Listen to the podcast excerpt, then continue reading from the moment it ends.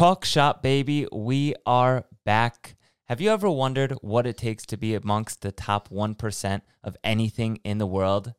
Well, today is your lucky day. We have one of the top real estate brokers in America, maybe the whole world. Bob, it's great to have you on the show. Alon, great to be here. Thanks for having me. So, Bob Knakal here, former founder and owner of Massey Knakal, sold that, moved on to JLL. Definitely one of the top players in the world. Bob, we know where you are today. Where did this journey begin? Uh, it began uh, serendipitously, actually. Uh, I'll take you back to uh, to 1981. Uh, I was a freshman at the Wharton School. I wanted to be the next Wall Street guy, uh, like every other Wharton kid, and wanted to get a job that would look good on my resume. So um, I went around during spring break freshman year, dropping my resume off uh, at every commercial bank and investment bank I saw in Bergen County, New Jersey, which is where I grew up. Uh, came out of a Paine Webber office across the hall. I saw Coldwell Banker. Uh, I thought the place was another bank. Dropped my resume off. Uh, they called me later that afternoon to set up an interview for the following day, which I set up. And again, this was 1981, so there was no internet at the time. So I had to uh, go to the library to look up this bank, and when I saw it was a real estate company, I almost didn't go on the interview. Uh, but they were the only ones that were hiring college kids for the summer. Took the job, loved it. Went back my next summer, ran the the market research group that I had been a member of my first summer, and then my third summer, I got my New Jersey real estate license. Worked as an assistant to a an industrial broker showing industrial space, and then started with CB in in Manhattan when I got out of school in 1984. So you didn't even know Coldwell Bankers was a real estate office, and you stumbled into the broker world. Didn't know completely by accident, and it was the luckiest break that ever happened to me. I love that. And you graduated from Wharton School of Business. I did in uh, 1984. Didn't Trump go to Wharton? I think he did. Not not even close to the same time. No, I, I graduated '84. I'm not sure when uh, when Donald graduated, but a lot of a lot of real estate folks in New York City uh, graduated from Wharton. Any big players that you were in in school at the same time as them? Uh, not at the same time that I remember a new in school. Uh, but uh, yeah, I'm still very active in the Zell Lurie Wharton Real Estate Center, uh, and it's uh, remarkable how many New York people uh, that are very active in the business went to school there. Wow, that's cool. That's awesome. Yeah, so I, I showed up my first day at CBRE. Um, you know, the, at the time, CB had uh, about 50 brokers that were leasing office space, about 20 that were leasing retail stores. There were four people in the building sales division three of whom had 20 years of experience, and one was Paul Massey, who had just gotten out of a one year training program. Uh, the boss said, Hey, Massey just started in sales, follow him around. He'll show you where the coffee machine is. Um, and the, the three guys with 20 years of experience weren't spending a lot of time with us. So, day two on the job, we said, Look, let's, uh, let's team up, work together, split everything 50 50, see how that goes. Uh, and that was the start of a 30 year partnership with Paul. Wow. What was real estate like back then, back in the day? Uh, completely different. I mean, th- there was, from a technology point of view, technology really didn't exist. We didn't even have cell phones at the very beginning. Um, we had no computers on our desks. There was no fax machine. Uh, you went to go show a building and you had a roll of quarters in your pocket. And if somebody didn't show up, you walked down to the corner, tried to call them. Uh, they wouldn't pick up at their office, so you'd go back, wait another 15 minutes at the building, and if they didn't show, you walked back to the office. It was so much wasted time. Oh my uh, But uh, it really was uh, a very, very different uh, type of experience then. But there was a lot of trading, and actually, you know, people think that uh, because technology speeds up the uh, the the transaction process uh, that there's more commerce going on now. But actually, there were more buildings sold in the 1980s than in the, the 1990s, more in the 1990s than in the the noughts, and more in the noughts than in the the second decade uh, this century. So. Uh, actually, there have been fewer buildings sold in each of the four successive decades, and what technology has done is allowed fewer people to do a lot more.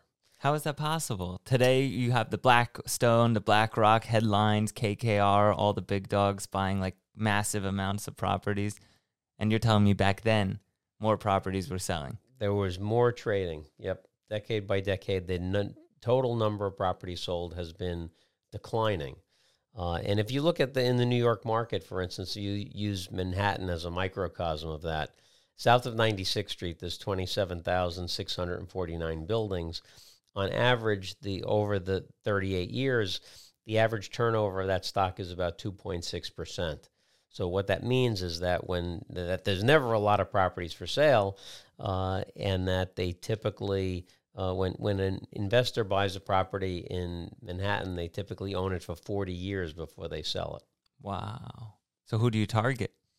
Target all the in terms of buyers or sellers. Sellers. Anybody that owns properties within um, a geographic area, we're always building relationships with people, trying to be there and be top of mind when they they're ready to sell. You know, because it's always it, because people sell so infrequently, uh, it's important to be there at the right moment. And uh, the best way to do that is by constantly staying in top, on top of them, build relationships with them, send the market information, share what's going on in the market, and hopefully be uh, the person that they think of when they decide it's time to sell the building. Very cool. Very cool. So, is that how you did it? How does a man go from zero to twenty billion dollars in real estate sales? Well, it's uh, one deal at a time, basically. You know, you get the first one, and then you get the second one. And uh, today, I, I, always say the most important deal is the next deal. Um, so it's just a matter of uh, you know, I, I think the real estate business is is not magical. It's not rocket science. It's a lot of very basic blocking and tackling. You just have to know who to tackle, how to tackle them, when to tackle them, and just to, to do basic fundamental things day after day, week after week, month after month, year after year. And, uh, you know, before you know it, 38 years has gone by and it just kind of uh, aggregates. Well, you look great.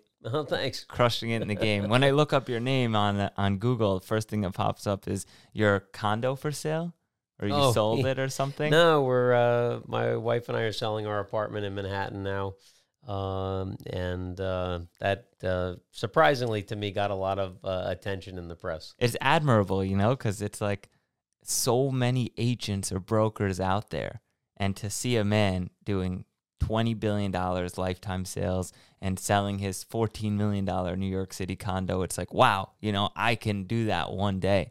So that's admirable. My hat. Well, I think that's one of the great things about the real estate business is that the sky's the limit.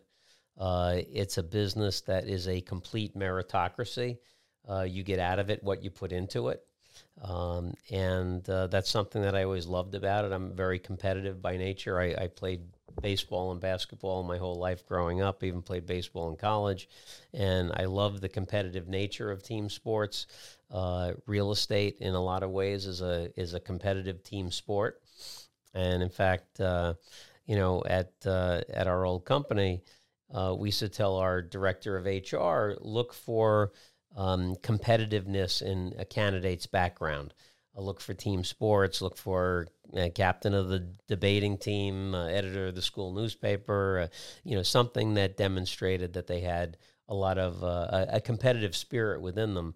And that's a very, very good quality for folks in the real estate business because real estate is a very competitive business also. It is. It is. I'm ultra competitive.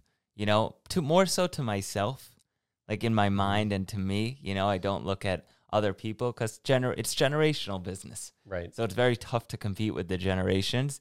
But first, I compete with myself, see the become the best me that I can, and then I look outside and say, where can I dominate? You know, yep. I'm ass- I'm assuming you're very similar in your own mind. Yeah. Look, I I think that. Uh, you know, if you read Jim Collins' book, Good to Great, he says that uh, every great company figures out what they can do better than anybody else in the whole world uh, and uh, and focus on that and stick to it. Um, and so I think that's what uh, what we all try to do is figure out what we can do really really well.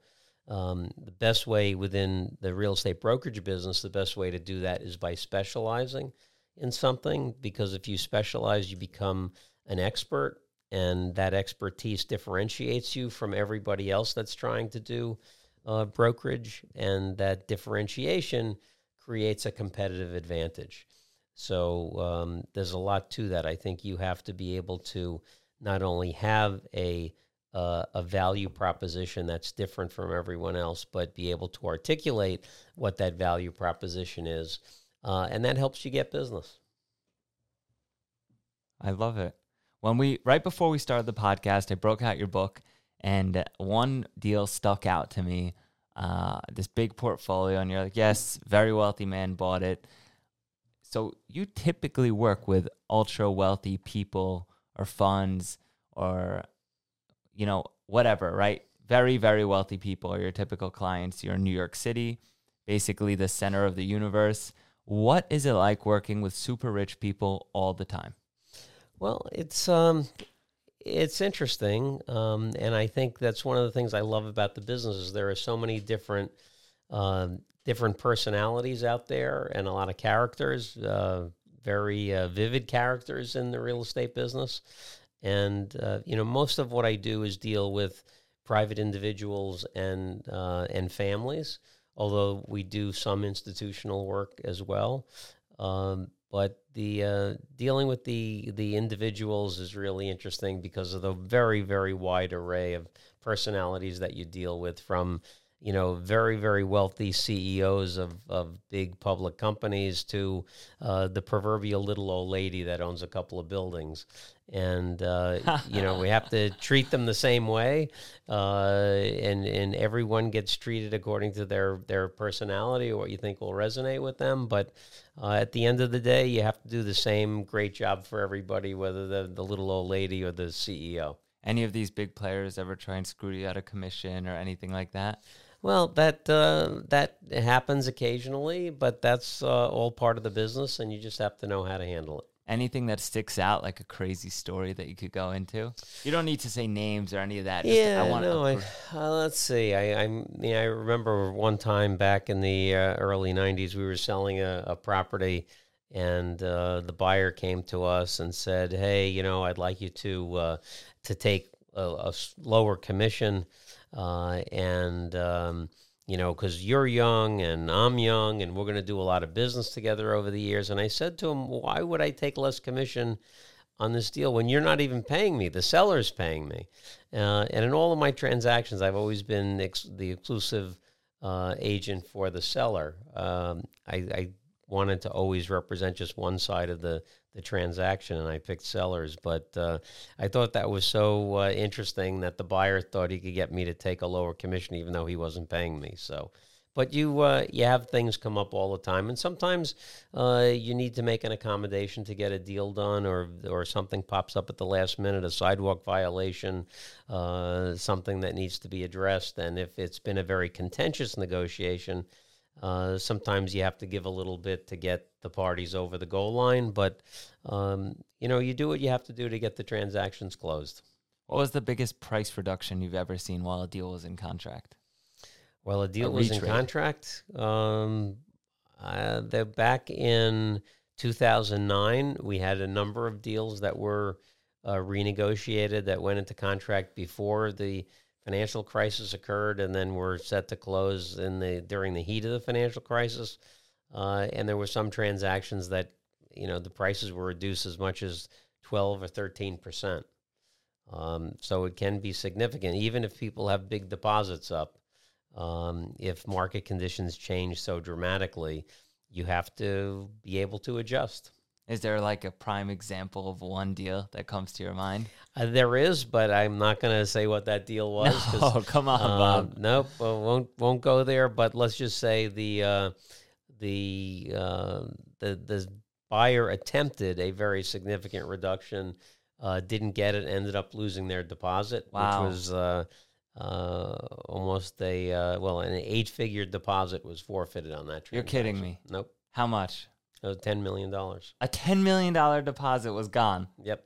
Holy shit! It that happens. That's uh, that's the business. Those are those are crazy numbers to just forfeit on a deal. But you're saying that was in 09.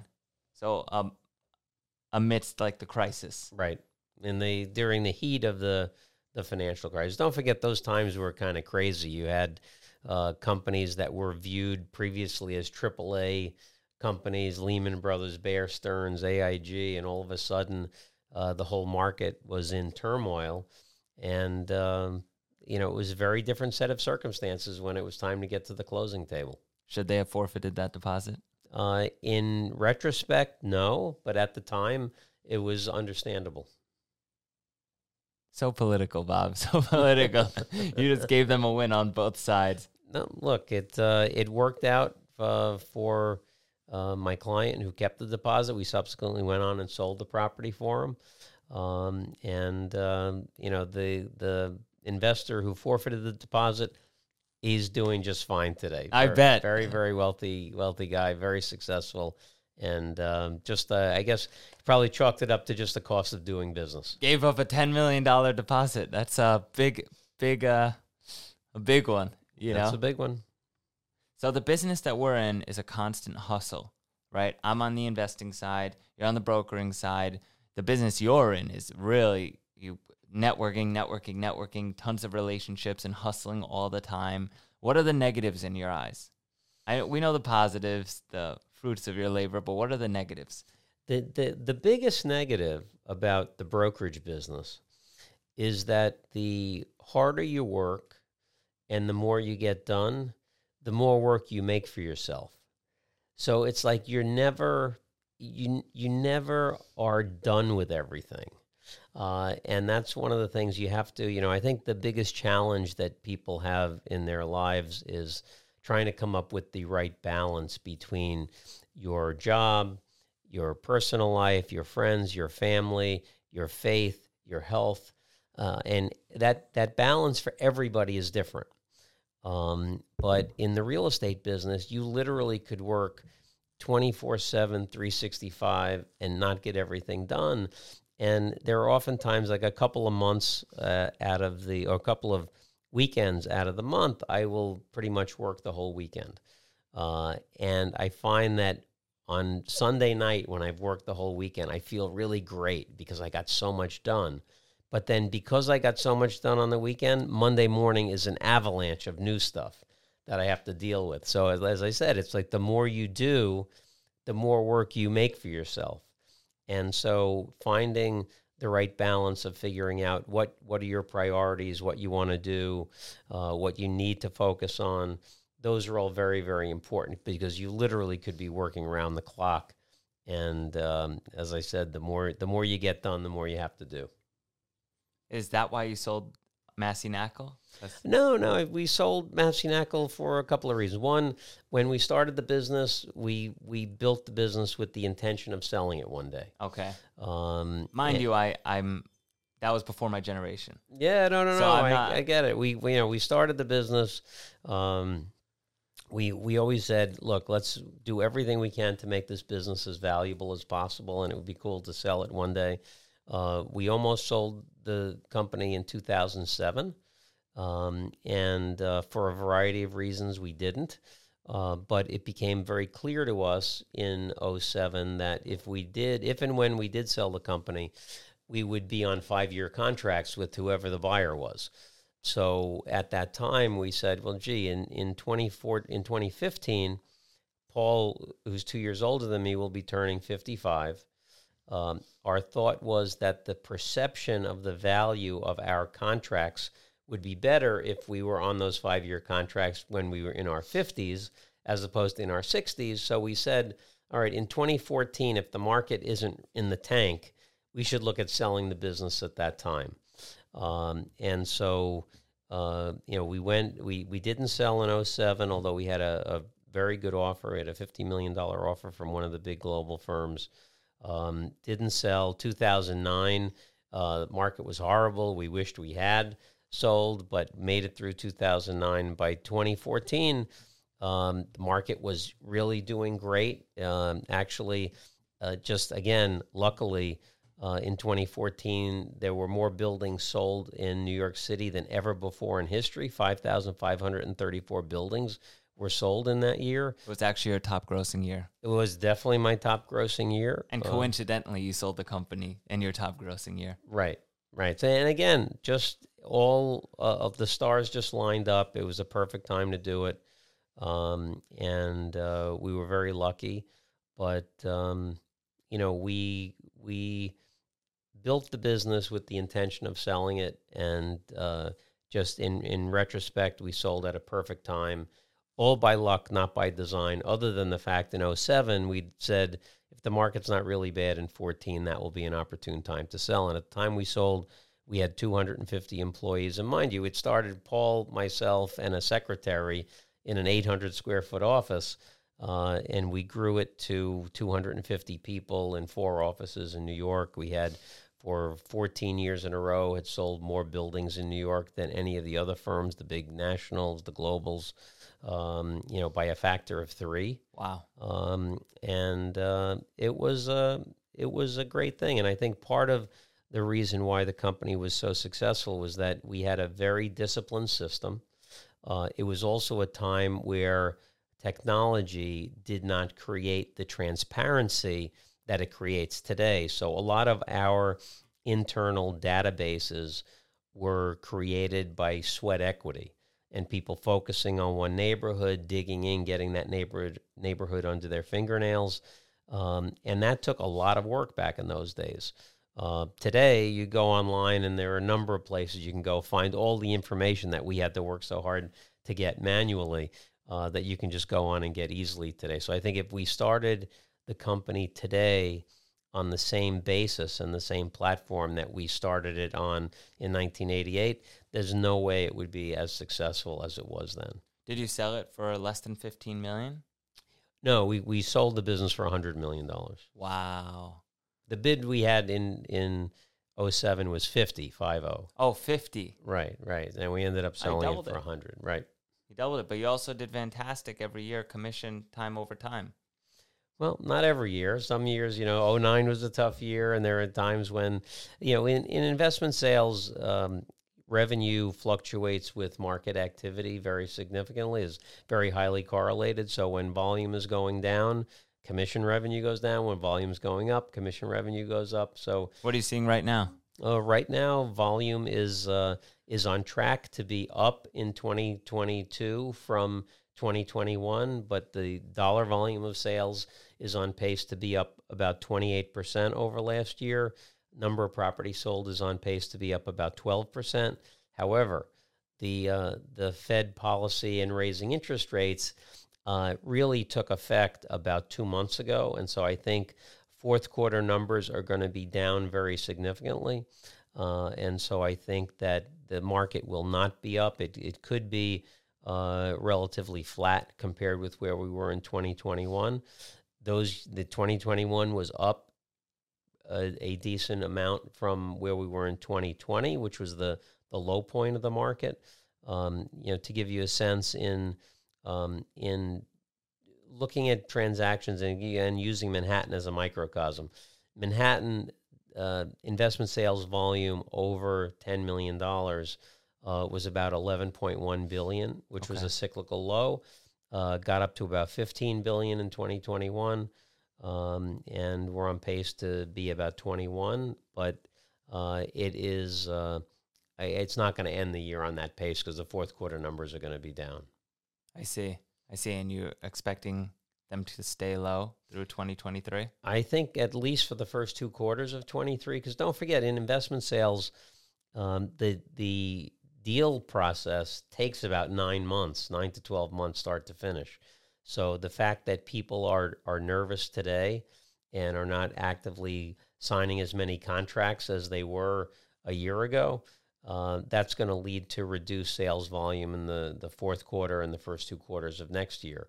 We have to see what happens with interest rate policy. It looks like interest rates are going to continue to go up uh, probably through the first quarter of next year. Uh, so if that's the case, um, you know, sales volume uh, could be down. But the the thing we always have to remember is that uh, capital and and the movement of capital really impacts how the market performs. Uh, capital tends to move with a herd mentality, and so capital right now uh, is uh, is fearful. And markets, the way markets perform, it's always a um, a, a fight between fear and greed. Today, fear is winning. Uh, and it always goes back and forth. And there is time greed will be winning again. Uh, and when capital decides to get back into the game, it's going to come back in a very robust way. If you think about the massive amount of capital that's out there, private equity firms uh, held about $2 billion in 1994. Today they hold $300 billion. Wow. So when that capital comes back into the market, it's going to come back in a big way and go crazy. And I, am sure the market is going to be great again. Are you preparing for that? Uh, absolutely. Always, always preparing by by getting our our research um, up to snuff, by uh, creating new weapons to go into battle with, which in, in our market, uh, you know, weapons are uh, resources, information, data uh, marketing materials, things to go out and um, you know be successful when that next wave happens. And it's just a matter of time. I don't know when it will be exactly, but I know it will come back. Uh, and when it comes back, it's going to come roaring back. How many people do you have today? Um, in our private capital group at JLL, we have about 21 people. Okay. Um, and, uh, you know, we uh, are very active in, in the New York City market. You you obviously focused in New York City. Yes. You never stemmed out. No, you know, during uh, the last few years, particularly in the multifamily sector, when the, the rent laws changed in June of 2019, uh, it really it hurt the market significantly. And a lot of my clients, who for decades only bought New York City multi, were investing all over the country. Uh, a lot of brokers that uh, that I know at other firms were all of a sudden going to Texas and Florida to do transactions. I didn't do that. I stayed uh, stayed in the city, um, and uh, maybe that was a good decision. Maybe that was a bad decision, but that was the decision I made, and uh, I'm completely New York City focused. Speaks volumes to why you're the most successful commercial broker in New York City. And it sounds like you know every single building that the city has. Well, I, I, don't know if I know every single building, but we try to, uh, you know, look at the market very, very analytically. Um, and, um, you know, I have a great team of folks that I work with, and uh, we're constantly trying to uh, improve our knowledge. Uh, you know, we say in the brokerage business, you have two main resources our knowledge and our time can't get any more time. You have to try to use time as effectively as you possibly can. And if you use it efficiently, you're almost like creating time, but there's always an opportunity to get more knowledge. And the more knowledge you are, uh, the better advocate you can be for your client, the better advisor you can be to your client. Uh, and that's what we try to do is help our clients make the best decisions possible. What's the most creative deal you've ever seen done? Um, most creative, well, there uh, a lot of them. Um, you know, I've uh, I've been fortunate enough to be involved in several transactions that were uh, nominated for uh, the Real Estate Board of New York's most ingenious deal of the year. Um, several of those have been land assemblages. Uh, there's one transaction that uh, that we did over in the in the Diamond District on 47th Street. That was a very, very complicated transaction because of we, we found out that there was an employee working for the owner who was taking all the offers off the fax machine and letting one of the buyers who was interested in buying the property know what all the bids were. Wow. Uh, so there are always always wild things that happen uh, in our business, but um, you know, thinking outside the box and thinking creatively, looking for creative solutions uh, is uh, is a great way to to get things done. You know what? I'll I'll uh, I'll loop back on that question. Forty years in the business, right? You've seen it all in New York. What do you think the best deal you've ever sold was? Oh, the best deal I've ever sold. I don't know what the best deal I've ever sold was, but I'll tell you what I think was one of the the best deals ever made, um, and that was in the early '90s. Uh, there was a portfolio of properties that uh, that a bank was foreclosing on. Don't forget, during the S&L crisis was another time that was very, very tumultuous in the business. What's S&L? uh, the savings and loan crisis. Oh yes, yes, yes. Um, and um and uh, during that time, uh, a lot of people, very few people had money. If they had it, they were afraid to spend it. Uh, properties were going at very, very significant discounts. Um, and there was a portfolio of properties that uh, a bank had foreclosed on. Uh, it was called the New Rock portfolio. Was purch- purchased by uh, Andy Davidoff at uh, at Emmis, um, and uh, I think he's done something like returned forty times the equity investment to his investors over No over time. That was a I think um, well over hundred properties in that portfolio, and I, I think Andy still owns a few of those. Um, but it's been unbelievably successful, and you know if you look back like pe- pe- people today are, are nervous about what's going on. Value uh, is having uh, negative pressure exerted on it today in the city. People are fearful. Interest rates are going up. Uh, and I tell people uh, that if you look at investors who have invested over a long term and ask them when the best deals were that they ever bought, they'll tell you they were at times when the market was really, really bad. Um, in during in the early '90s during the savings and loan crisis, in uh, in 2001 after 9/11 and the dot com bubble bursting, uh, in 2009 and 2010 great financial crisis, and I think we're entering another time when um, when people are going to make deals that they'll look back on 20 years from now and say, wow, that was one of the best deals we ever made. You have to have two things, though, to do it. You have to have number one, the capital to do it. And number two, you have to have the guts to go and, and make these big bets today when everybody is really scared. But those those these are the times when people will make the best deals of their career. Did you guys hear that? This is our time. Spoken from a man that's seen all the cycles.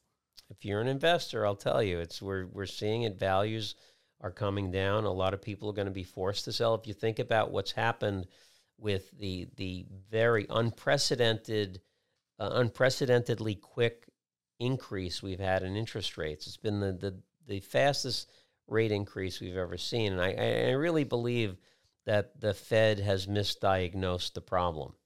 Um, and uh, I'll I'll explain that as you know if you go back to 2019 and you say all right by the end of 2022 where is employment going to be relative to where it is today I think you would have projected that there would be three or four million new jobs added. Uh, we've added 800,000 jobs. So the Fed has been saying, well, we're going to keep raising rates until employment, you know, cools down a little bit. I don't think employment is overheated. It's not like we added 6 million jobs. Uh, we added 800,000 jobs. I think that the, the reason the, the employment market is tight is because we're undersupplied.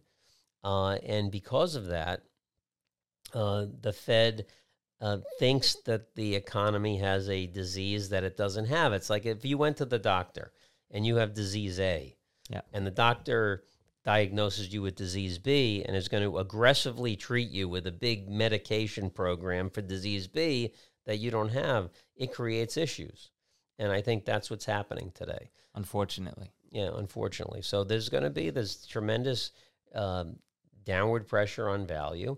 Um, and what we're seeing is that uh, people who have mortgages maturing are going to have to put fresh equity in to effectuate refinancings. So uh, if you have to put that fresh capital in, number one, do you have the capital? And if you have it, do you want to put it into that particular property? If you don't have the capital, how do you get the capital? And if you Um, don't, uh, if you or- don't want to do it, you call Bob Knakal. That's it. No, you. Some people may have to sell. Exactly. People may have to sell, or somebody looks at their portfolio and says, "Hey, I have uh, 15 buildings. Some are A's, some are B's, some are C's. I really want to hold on to the A's, so I'm going to sell the C's to get the capital, so I could do the cash in refi to hold on to the A's that I want to hold on to. So I think there's there's a uh, a situation here where the fact that some people will be forced to sell uh, will exert even further downward pressure on value. So, um, Are there any asset classes that you see in particular? Well, I think every asset class kind of operates a little differently. Uh, we're seeing the the multifamily market has been very interesting uh, in that you know it took a, a hit when the, the guidelines changed in uh, in June of 19. Uh, took another hit uh, during COVID, but now what's happened is with the the sharp rise in interest rates, it has basically made buying a home unaffordable for a lot of people. So those folks have to live somewhere, so they're renting. So consequently, we've seen significant increases in in rent levels. Uh, so rents have risen. That's helped multifamily values. Although the sharp rise in interest rates is impacting what an investor could pay for the property because of the, the amount of debt service they have. Um, so, but that that market is is very interesting in the way it's operating. If you look at the land market, which we sell a lot of land in the city, um, we've seen construction loan pricing go way up. Uh, that's impacting what people can pay for land. Uh, in the office sector, um, the work from home experiment still is is uh, is with us, um, and so uh, what aggregate demand for office space is going to be moving forward is still a little unclear. Uh, that's impacting the value of office buildings with uh, people not getting back to work. That's impacting the retail space that's at the base of these office buildings yeah. and in prime Midtown, Midtown South, and downtown. Oh, I have a deal in Midtown. Got to talk to you about that. Okay, love to talk to you about it. Yep, uh, I definitely have to talk to you about this. We can't forget. Okay, but uh, but every you know every product type is is operating a little bit differently, but um, they all are being impacted by what's going on today. Fascinating. I can't wait to see what happens. You know, more so eager than anything else. Yeah, well, these are you know these are the times when um, when uh, fortunes are made and lost, um, and um, you know I think that for a smart investor uh, who again has capital and guts, there there are great um, acquisitions to make, and um, it's it's going to be a time when um, existing property owners are going to have to be very, very creative about uh, the way they hold on to what they want to hold on to. I see. I see. Well, Bob, before we wrap this up, I want to I want you to leave us with one last piece of knowledge. If you were to start over again with everything you have, 40 years of experience, 20 billion dollars in lifetime sales, where would you start? Um, you know what? I uh, for me personally, I I love being a broker. Um, I you know I occasionally get asked if you weren't a real estate broker, what what else would you do? What would your job be? And I I never have given an answer because I truly don't know what I would would do other than be a broker. I I think that. Um, you know when when we formed uh, Massey Knakal, we did it on a a geographic orientation. Um, and that was something that was a differentiator for us. Uh, I think if I had to go back and start over and do it again, I would uh, have product specialists layered within a geographic matrix because I think product specialization is very, very important. Um, you know, we, in, because we all have such limited time, um, as a broker, you want to have everything that you're doing all day long be accretive towards getting the next deal. And if you're selling a retail property, an office building, and a multifamily building, uh, and you sell those three, and then you're going to uh, pitch another multifamily building to sell, only one of those three transactions is helping you get the, the next one. The, the seller of that multifamily bi- building doesn't care about the office building you sold or the retail building you sold. So I think that focusing on one particular thing is very, very valuable because then every single transaction you work on puts you in a better position to get the next one. So I think the um, product specialization with a geographic framework um, is uh, would would be a better system than the one that that we implemented. Um, again, I wouldn't go back and change anything we did because I'm very happy with the way that that turned out. But I think that uh, a combination of the the product specialty and the geographic specialty makes for a very very powerful skill set. Well said, Bob. That was awesome. So happy you came out. Thank you so much. This was great. Alon, great to uh, great to have been here with you.